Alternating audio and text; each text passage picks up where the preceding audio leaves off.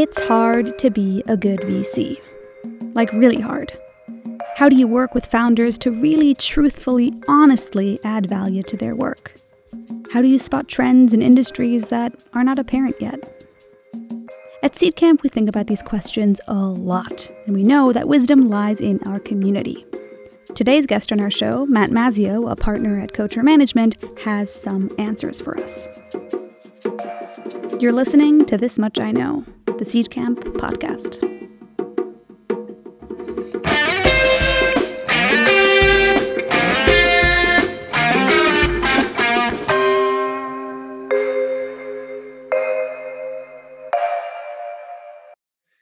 Hey everyone, welcome to This Much I Know. Carlos, how are you, man? Man, I'm I'm super excited to finally get this chat and to to be able to like pick your brain on a couple of ideas and themes. Super yeah, let's. So to kick things off, I think it's useful for people to know a little bit about what it means to be a general partner at Coatue Management, what, Yeah. the organization does and and where you fit into it. Just to give us the lay of the land. All right, let's riff. Um, so I'm a general partner at Coatue. Uh, I've been here about two and a half years. Part of my job, uh, most of my job, is investing into early stage companies. So uh, Coatue's been around for 20 years. We started as a hedge fund about a decade ago. Uh, we started investing into private markets with a growth fund. We're now in our fourth of those. Uh, in about two and a half years, I joined to help us build out a venture fund and recruited a bunch of friends and team. And then we raised about $700 million to invest from the seed stage to the Series B, which is where I spend the bulk of my time. Uh, I invest primarily into sort of like consumer and then consumer fintech and consumer enterprise businesses. Um, I can go deep into each one of those. But really, the job is the same thing I've been doing for more than a decade, which is like finding early stage companies that I like to work on, uh, finding people that I like to work with, and uh, and giving them both capital, resources, relationships, and uh, and sort of getting hands dirty to to do it. Um, and you know, now that I'm at Coatue, it's kind of a different level of it as well. You know, um, the resources that you can bring when you're investing from the very beginning of a company all the way into like every subsequent round into the post-public uh, ecosystem, and the you know the platform that the firm has built over the last 20 years is uh, is just a different level of resource than I've ever had at my disposal to go and do it. So it's been exciting. That's great. Well, you know, we'll, we'll be learning a little bit more about what you're looking at in a second. But one of the things that I've I mentioned to you before we started that I like to do is to get to know the person is to talk about early days, ancient. Yeah. Um, talk about your like the moment right after you graduated, what you studied, and what your first job was like. Happy to. Uh, it's uh, so I was basically a psych and ec guy in college. So uh, I graduated uh, Harvard 2005, and um, you know I came out of college. eh, You know everyone else had a plan, a really strict like people. You know it, you know had a a defined destination. They were going banking or consulting. They were going law and medicine, and they really had it nailed down. And uh, I didn't. Uh, I frankly like I had no idea what I wanted to do with my life. I got back to LA, salesy people, and they were, you know, I kind of got insulted by it. But I decided to go and like learn about what it was, and um, I realized that it kind of fit my personality perfectly. Of like going out, finding people that you wanted to work with, and helping them build a career. And so, uh, you know, I talked to uh, a couple friends, and one said, "Hey, you should go to CAA."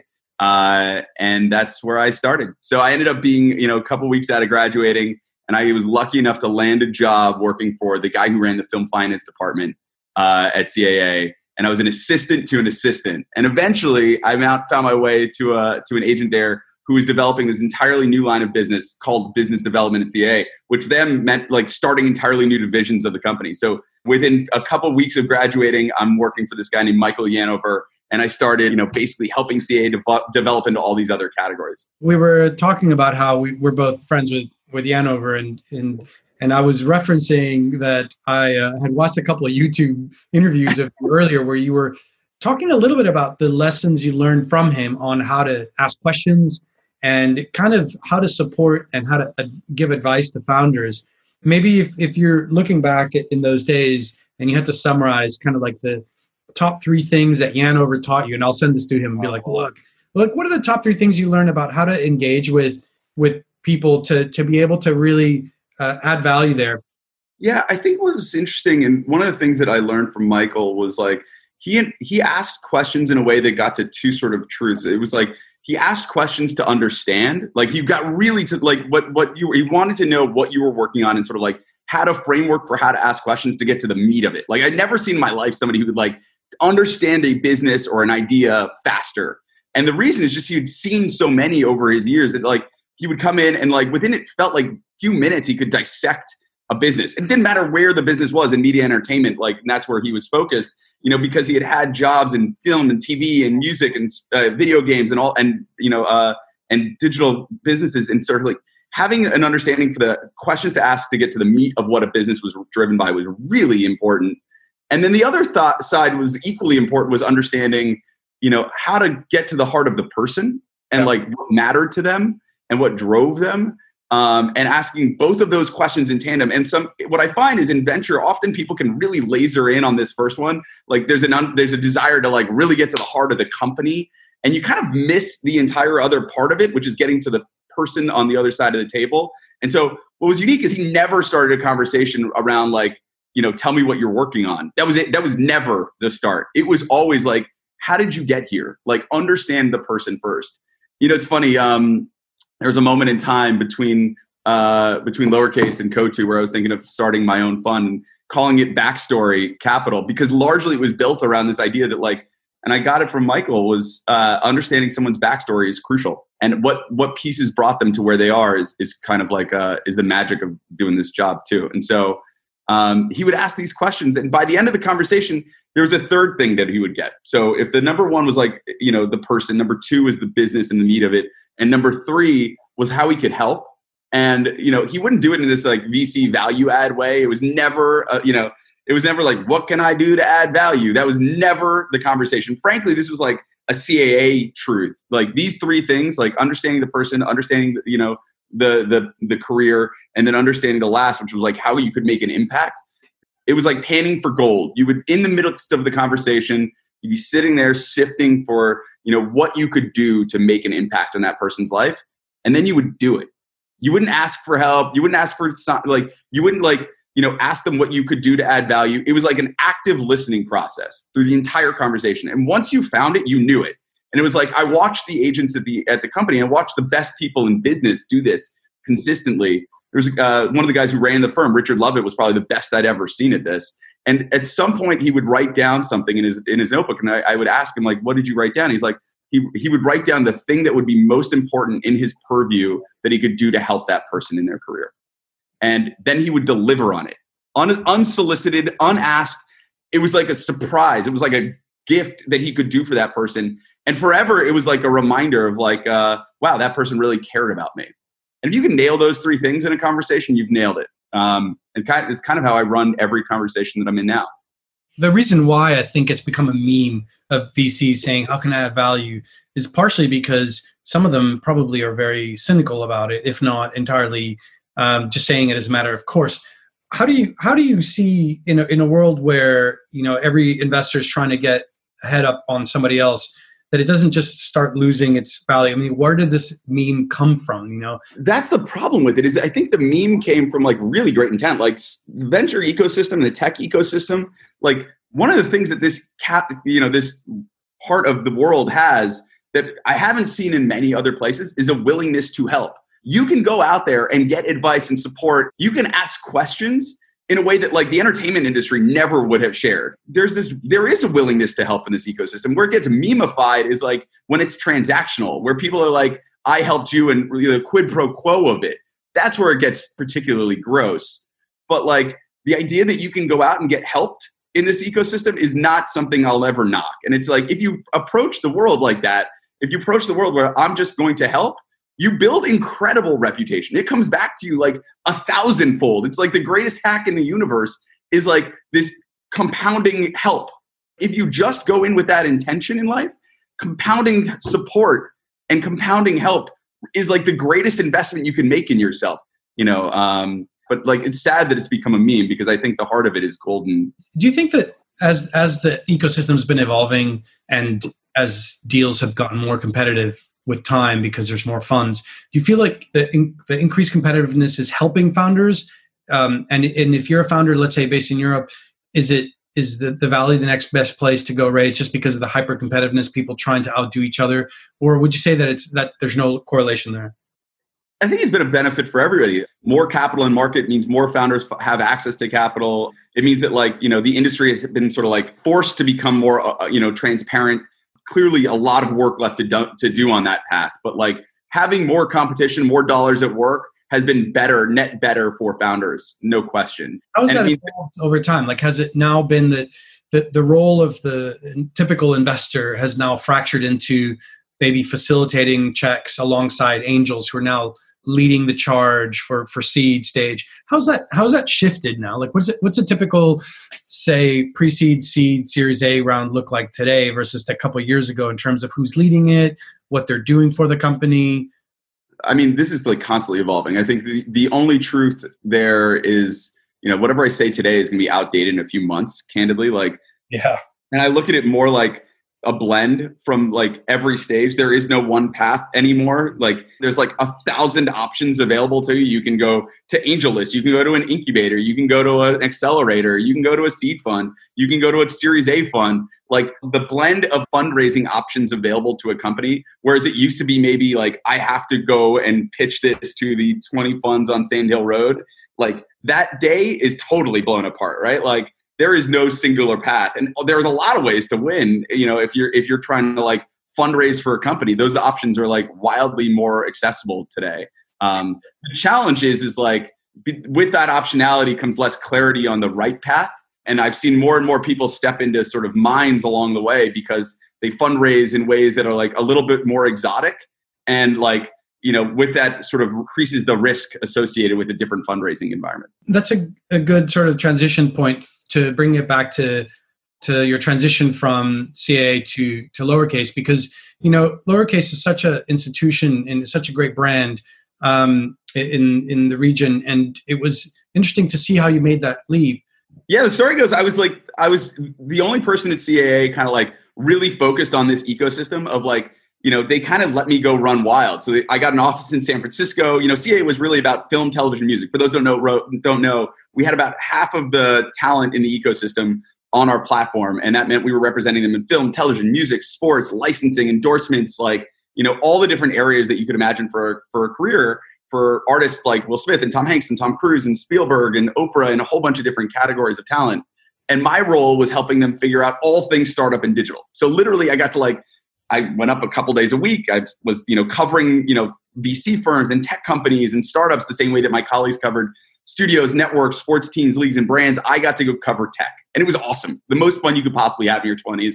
And I was out there like, you know, when Netflix or when Amazon or Tencent was like, how do we partner with talent? I was basically the person. When if you were an early stage startup, you know, which one day, you know, that meant you were YouTube, right? When Steve and Chad came down to LA and they were like, how do we partner with talent? Like they were meeting with Michael and I, and that was like that we were the front lines uh, for all the talent of the agency. So if you wanted to learn about that ecosystem, moving tech, tech and entertainment, it was just a weird moment in time to be able to learn at like hyperspeed. Um, and I was the one covering all things like you know Y Combinator and South by Southwest, and I got to in the process of that, I got to know a bunch of the early people who were actually building in this ecosystem, and who like for who LA and entertainment and media was like interesting, but like super far off, not like core to what they were working on and I just like love the the gooey middle between those two worlds.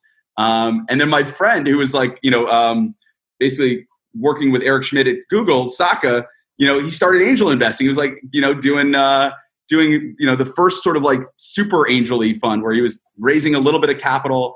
And he was like, "Hey, Maz, you should really join me. We should do this together. You're basically a VC, you just don't have a fund. You know, you're helping all these companies succeed. You're helping build partnerships. You're even starting companies like where you're raising money for things like Funny or Die and, and Hussein and others. Like, you should really just do this with me and let's let's run at it. And I'm like, listen, I have I have the most fun job you could possibly imagine. CA, and I love the people. Like, I thought I was gonna like retire in a suit. Like, that was it for me. And then I don't know if you've ever met Chris, but he's like a very compelling human. And so when he wants to when he wants to sell, he, he can generally sell. Um, and so he sold me. I like the I, the vision of lowercase and the two of us running after companies in early stage investing, and like it was it's a compelling vision, and it was some of the most fun times I've ever had in my life.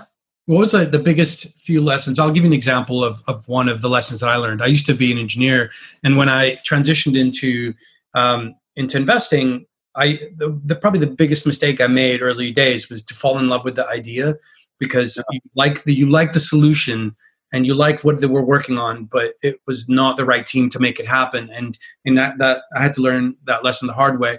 What what was it like for you in those years, early years with with Sacca? The, the lessons that you had learned to some extent at CAA, but that in practice within a fund no longer made sense or needed adaptation. I, I, I don't even know where to start. I'll just start riffing, and you tell me when to shut up. How about that? um, I learned I learned how to evolve the questions that I was asking and how to like lead a narrative. I learned how to story tell. Um, I learned how to go and sit down with a founder and narrate the business of that founder's life or the, you know of what they were going after and put it into language that sometimes the founders didn't even have yet. Um, I would watch Chris go into a, a scene with the founder and like he would come out with like the screenplay of the of the company. He would be able to write the narrative often better than the founder had before. And like he had a saying like stories beat spreadsheets every time. And the reason is because you know he could tell a narrative for a founder and a product and a market and opportunity um, with such clarity that it would often inform how that founder then raised from the rest of the funds um, and other partners. And it was because we sat in this weird middle between like funds and employees and multiple companies that we had a narrative for for uh, for opportunities in a way that others didn't when they were sort of head, sort of heads down.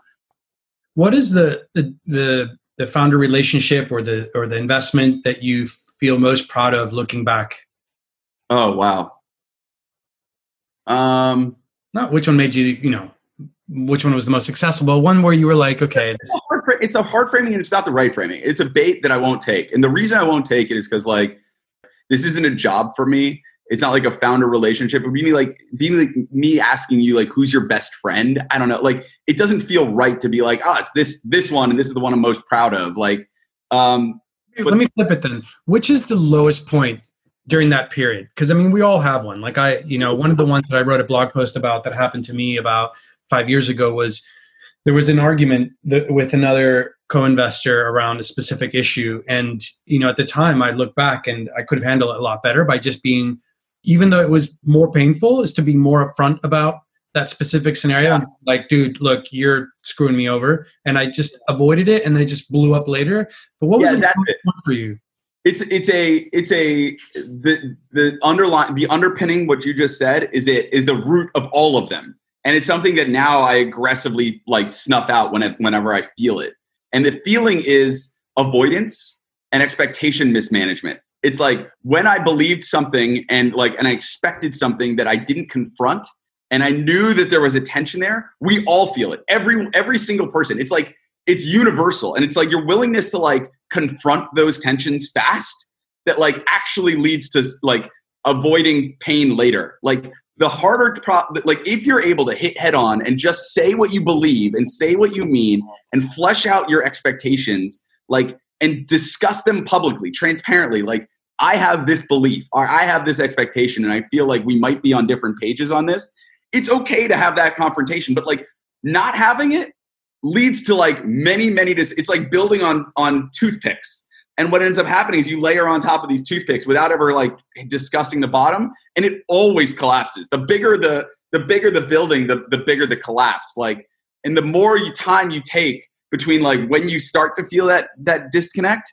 versus like when you actually confront it, like that's that is actually like the secret to good relationships. Like, and I frankly, it's like with friends, with business partners, with like investments, with your partner, like just hitting that like that that tension head on is actually like one of the best secrets to life I've found. Like, and I refuse to live in that tension. I would rather just like have the hard conversation immediately and discuss something up front. And if you do it like if you relish in that in like, you know, diffusing the tension, you just have fewer bombs in your life and you just feel better. Yeah. We all feel this. Like I am sure that right now when I said that, some people watching this or listening to this had something in their brain that was like, I feel that tension right now. That so, there is some relationship where you are letting a tense a tension fester, and it, if you if you feel that in anything, my my advice to whoever is listening to this is go and have a hard conversation today, because avoiding it is not going to help you, and at some point it will explode in your face. Go have the hard conversation. That's my best advice, unsolicited. Yeah Yeah, no, it's it's great advice, and, and I would echo that. And I think that what's tricky is that not every investor is as open as you, Matt. And I think pers- if a founder were listening to this, and there's a few um, that I could think of top of my head that would be a bit sort of like concerned about having to even try to bridge that conversation with their existing investors. But you know, it's it's I think you you would echo that it's something you just have to find a way of doing it and try to expedite as much as possible. Yeah, the the answer is it is always it is never going to be comfortable. That's the truth. It will never go away. It will never be comfortable. It's like uh, it's like people who stay in a bad relationship for years longer because they're not willing to go through the hard breakup.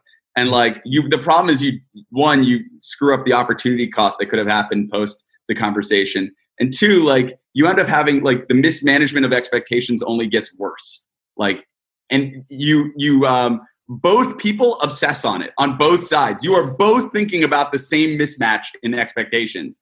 And so that t- brain time is just like, it starts to like complicate things even worse.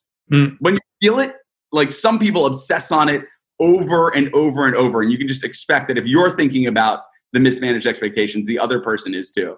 And it's just like, let me pick up on that thread and, and i want to come back to the sectors that we're that you're interested in today yeah the areas i want to come back to that so don't worry we, we will but i think that this you brought up a really interesting point which is sometimes there's a mismanagement of expectations that can form between founders and investors not because there's like a, a, suppression of the truth rather it could be philosophical approaches like for example take a founder who might have a very specific product vision and that yeah. product vision isn't necessarily mapping to uh, a particular way of exploring customer development and then you have investors who have a specific view on you know like testing this out and i'm just yeah. curious you know yeah. like how do you reconcile that yeah the, so it's funny this actually happens like at every step too. So like i find this problem happens between investors and like and and founders at the pitch stage.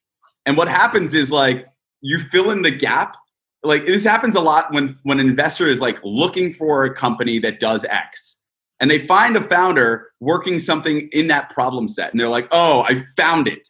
I found the thing in my head. And it's like you know they give they make the investment they hunt it down they close the deal and they get into the relationship they're like what they realize that instead of asking questions they filled the, the white spaces in between and what they realize is they filled them in different colors and like when you get into the conversation about what the, what's actually getting built or where the product direction is going or what could be there, they try to push, they try to nudge in that direction, and uh, and when you start to nudge, it's uncomfortable. And rather than be like transparent about like I think your opportunity is this. You're the founder. You're building this. I believe there is an opportunity in this category that I think you should explore. Versus like you need to do X, and like that's this like weird tension that sometimes builds.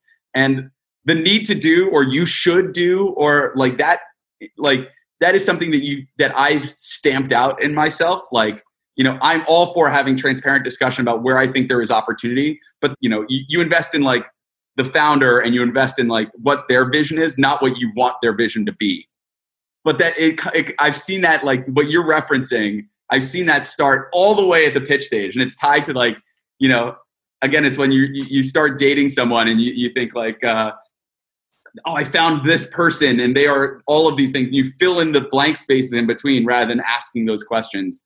Um, it's an interesting uh, sort of a natural tendency that I think filters into all different parts of like yeah. relationships. Uh, and, and for the founders listening to this, there you go. Like if you if you sense that you're pitching to somebody and that's what's happening, watch out.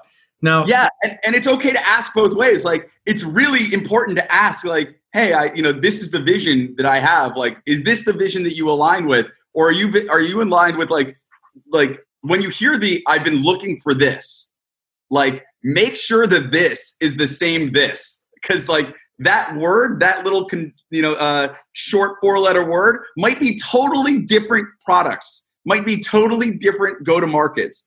Like this hides a lot of de- of detail and like getting an understanding for what this is and making sure we're both aligned on this is actually like a super important you know uh, exercise it is and and on on this let's cover the sectors that you're looking at at the moment so one of the things that we were talking about last time we caught up was you know we're filming this right now during somewhat opening up post covid And Yeah. you know, some of the themes that emerged during this time were around remote work and online events and an increase in health and health uh, products. But maybe we just lay the groundwork with what are the areas that that you're interested in looking at at the moment that you know are unique to the times that we're living in versus those that are just kind of what you're interested in. Period.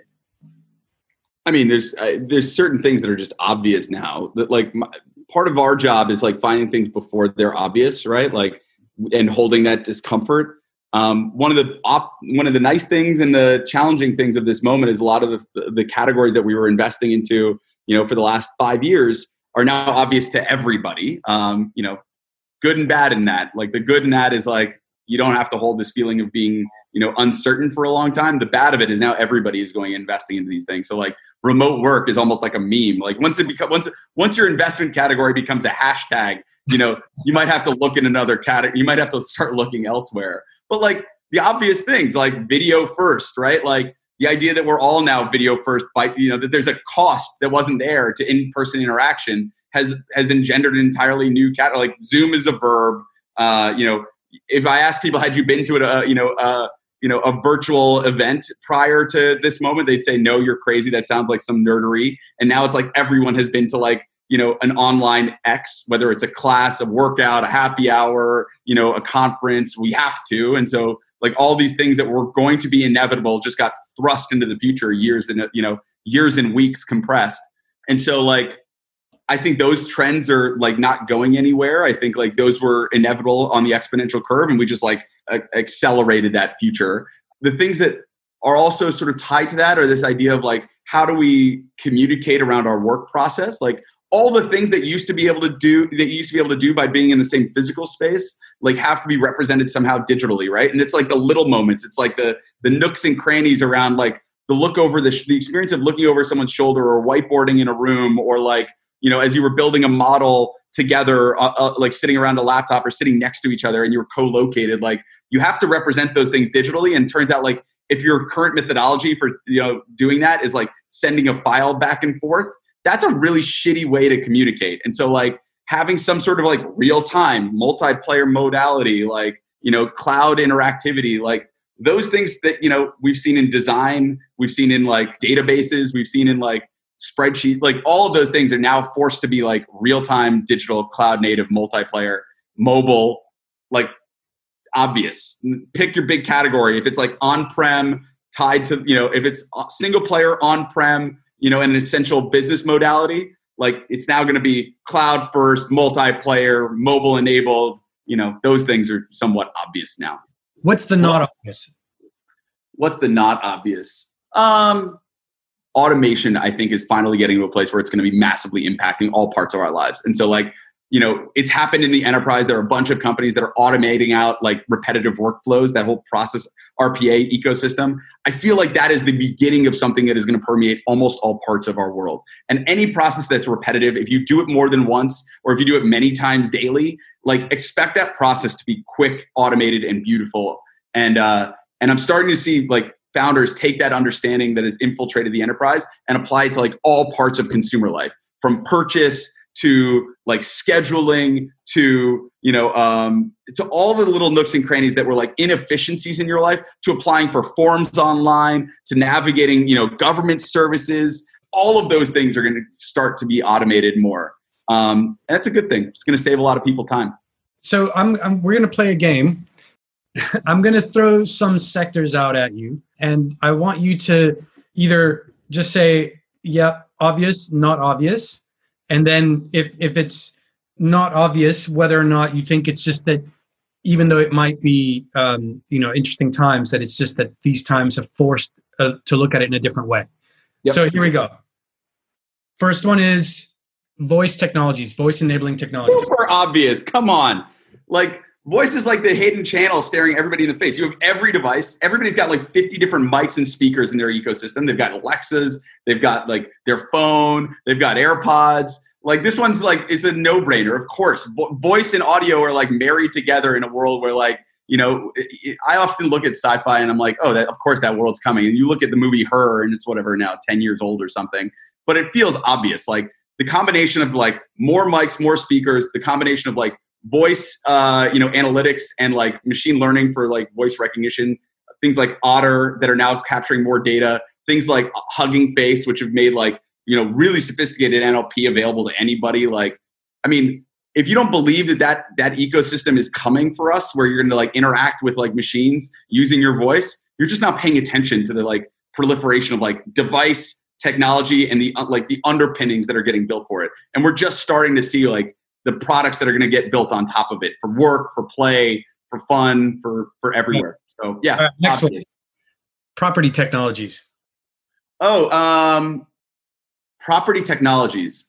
I think obvious. Um, I think like again, this is it's such a massive part of GDP and like you know is real estate and like physical environment. I think the migration of like bits, bits and bytes to atoms um, is like feeling more obvious to people that you're going to have technology infiltrate. Like you know, the devices are getting smaller. You know, compute on the edge. There's just more stuff that you can do now in like devices and in intelligence in all parts of those workflows and it's just a huge market let me just qualify when you're saying obvious about prop tech are you saying that the because the, there's a temptation to say all of these are obvious but with the contraction especially in people who are going to be able to pay for leaseholds and stuff like that. Do you see that the, the prop tech is an obvious one long term but it's just that short term it's not so obvious because there, there's a contraction in, in who's willing to pay for these products and services?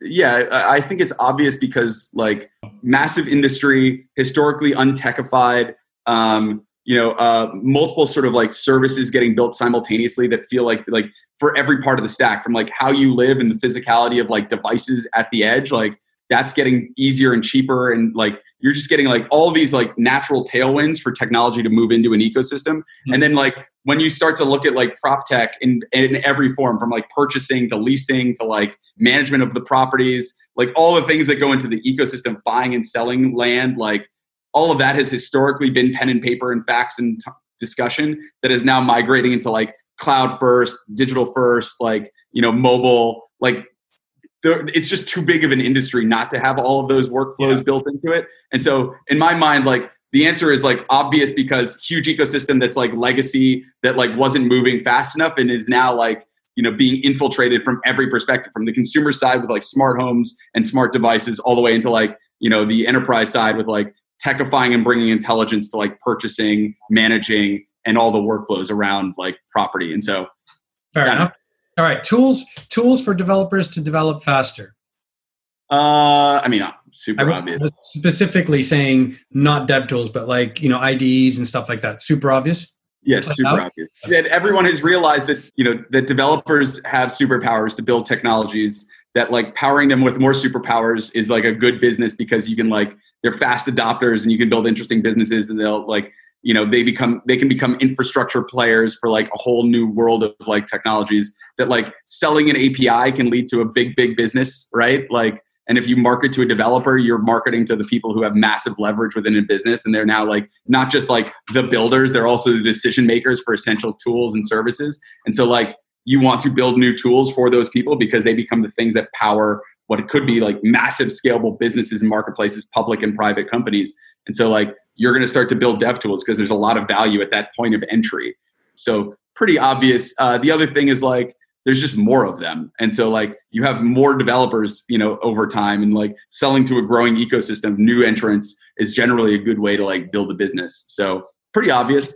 I'm trying to I'm trying to figure out how I can get a not obvious out of you. Let's see. VR, VR. Is that played out oh, still? Not obvious. No. There we go. No, no, no, no, no. The, uh, like, and by the way, like, I am the biggest nerd on the planet. I've bought every device. I should be. I was a gamer as a kid. I'm still a gamer. Like, I love games. I love experiences like VR. I want it so bad. But we're in the middle of COVID and no one gives a crap about VR. Like, nobody cares. Nobody wants to sit there with that experience in their head on head in it. Like it's just I've invested in this category. I want it to work desperately. I want that future. Bring it to me now. But like it's not obvious that anybody wants it. And you can't force something that people don't want yet. And I feel like we are at like the precipice of an iPhone moment. Like there was a lot of smartphones that were prior that didn't get the form factor nailed perfectly it feels like the technology is getting to a place, and we've had enough false starts yet where like someone is going to nail it. So like we are at the place of visual first immersive compute. Like that feels like it is coming, but it is today's form factor is not obvious that that is going to work. But we are an iPhone moment away from it being, you know, a, a trigger for everyone. And yeah. that is not that is not obvious to me that that is immediate, and it won't be until we see the iPhone for this key category. So the the last one in the categories kind of stemming from the VR question, and this is mostly because of the volume of solutions out there. But live audio, whether oh. it be, oh. whether it be a new podcast platform, a new broadcast platform, a new content maker, played out or not played out? No, it's just getting started. And the reason for live audio is because like um, it is a weirdly intimate channel, and it is a really powerful channel for communication. And there's something about the human voice that like brings an intimacy. So a lot of the people I'm sure are going to be listening to this as a podcast, not a video, and they're going to hear my voice and they will know me better than any tweet or any email could possibly get to know me. Like there's something beautiful and special and intimate, and it feels like almost campfirey, and it feels like we haven't quite nailed what that's going to be. But I believe that it's actually just as powerful as video for a lot of people because it's multimodal. When you're doing when you're doing audio, you can be passive and there and doing all of these other things. Like you can actually multitask and listen to a discussion and have a conversation. And then on top of that, you're layering interact- interactivity. Like the voice bots are actually getting to a place where they're where they're functional, where Siri and yeah. Alexa and these things can interact with you, and there's enough sort of uh, oh Siri, literally, my Alexa literally started talking in the background, where you can like literally have like uh, you know interactivity with with your voice. That's a really powerful confluence of events that are all happening simultaneously, and so I'm super bullish on it. Well, guys, I think we've we've had uh, quite a quite a good exhaustive list of sectors. Still, lots of opportunities to crack, which is a great thing to hear uh, from you, Matt. It's really encouraging to hear that. If anybody, right on, man. This.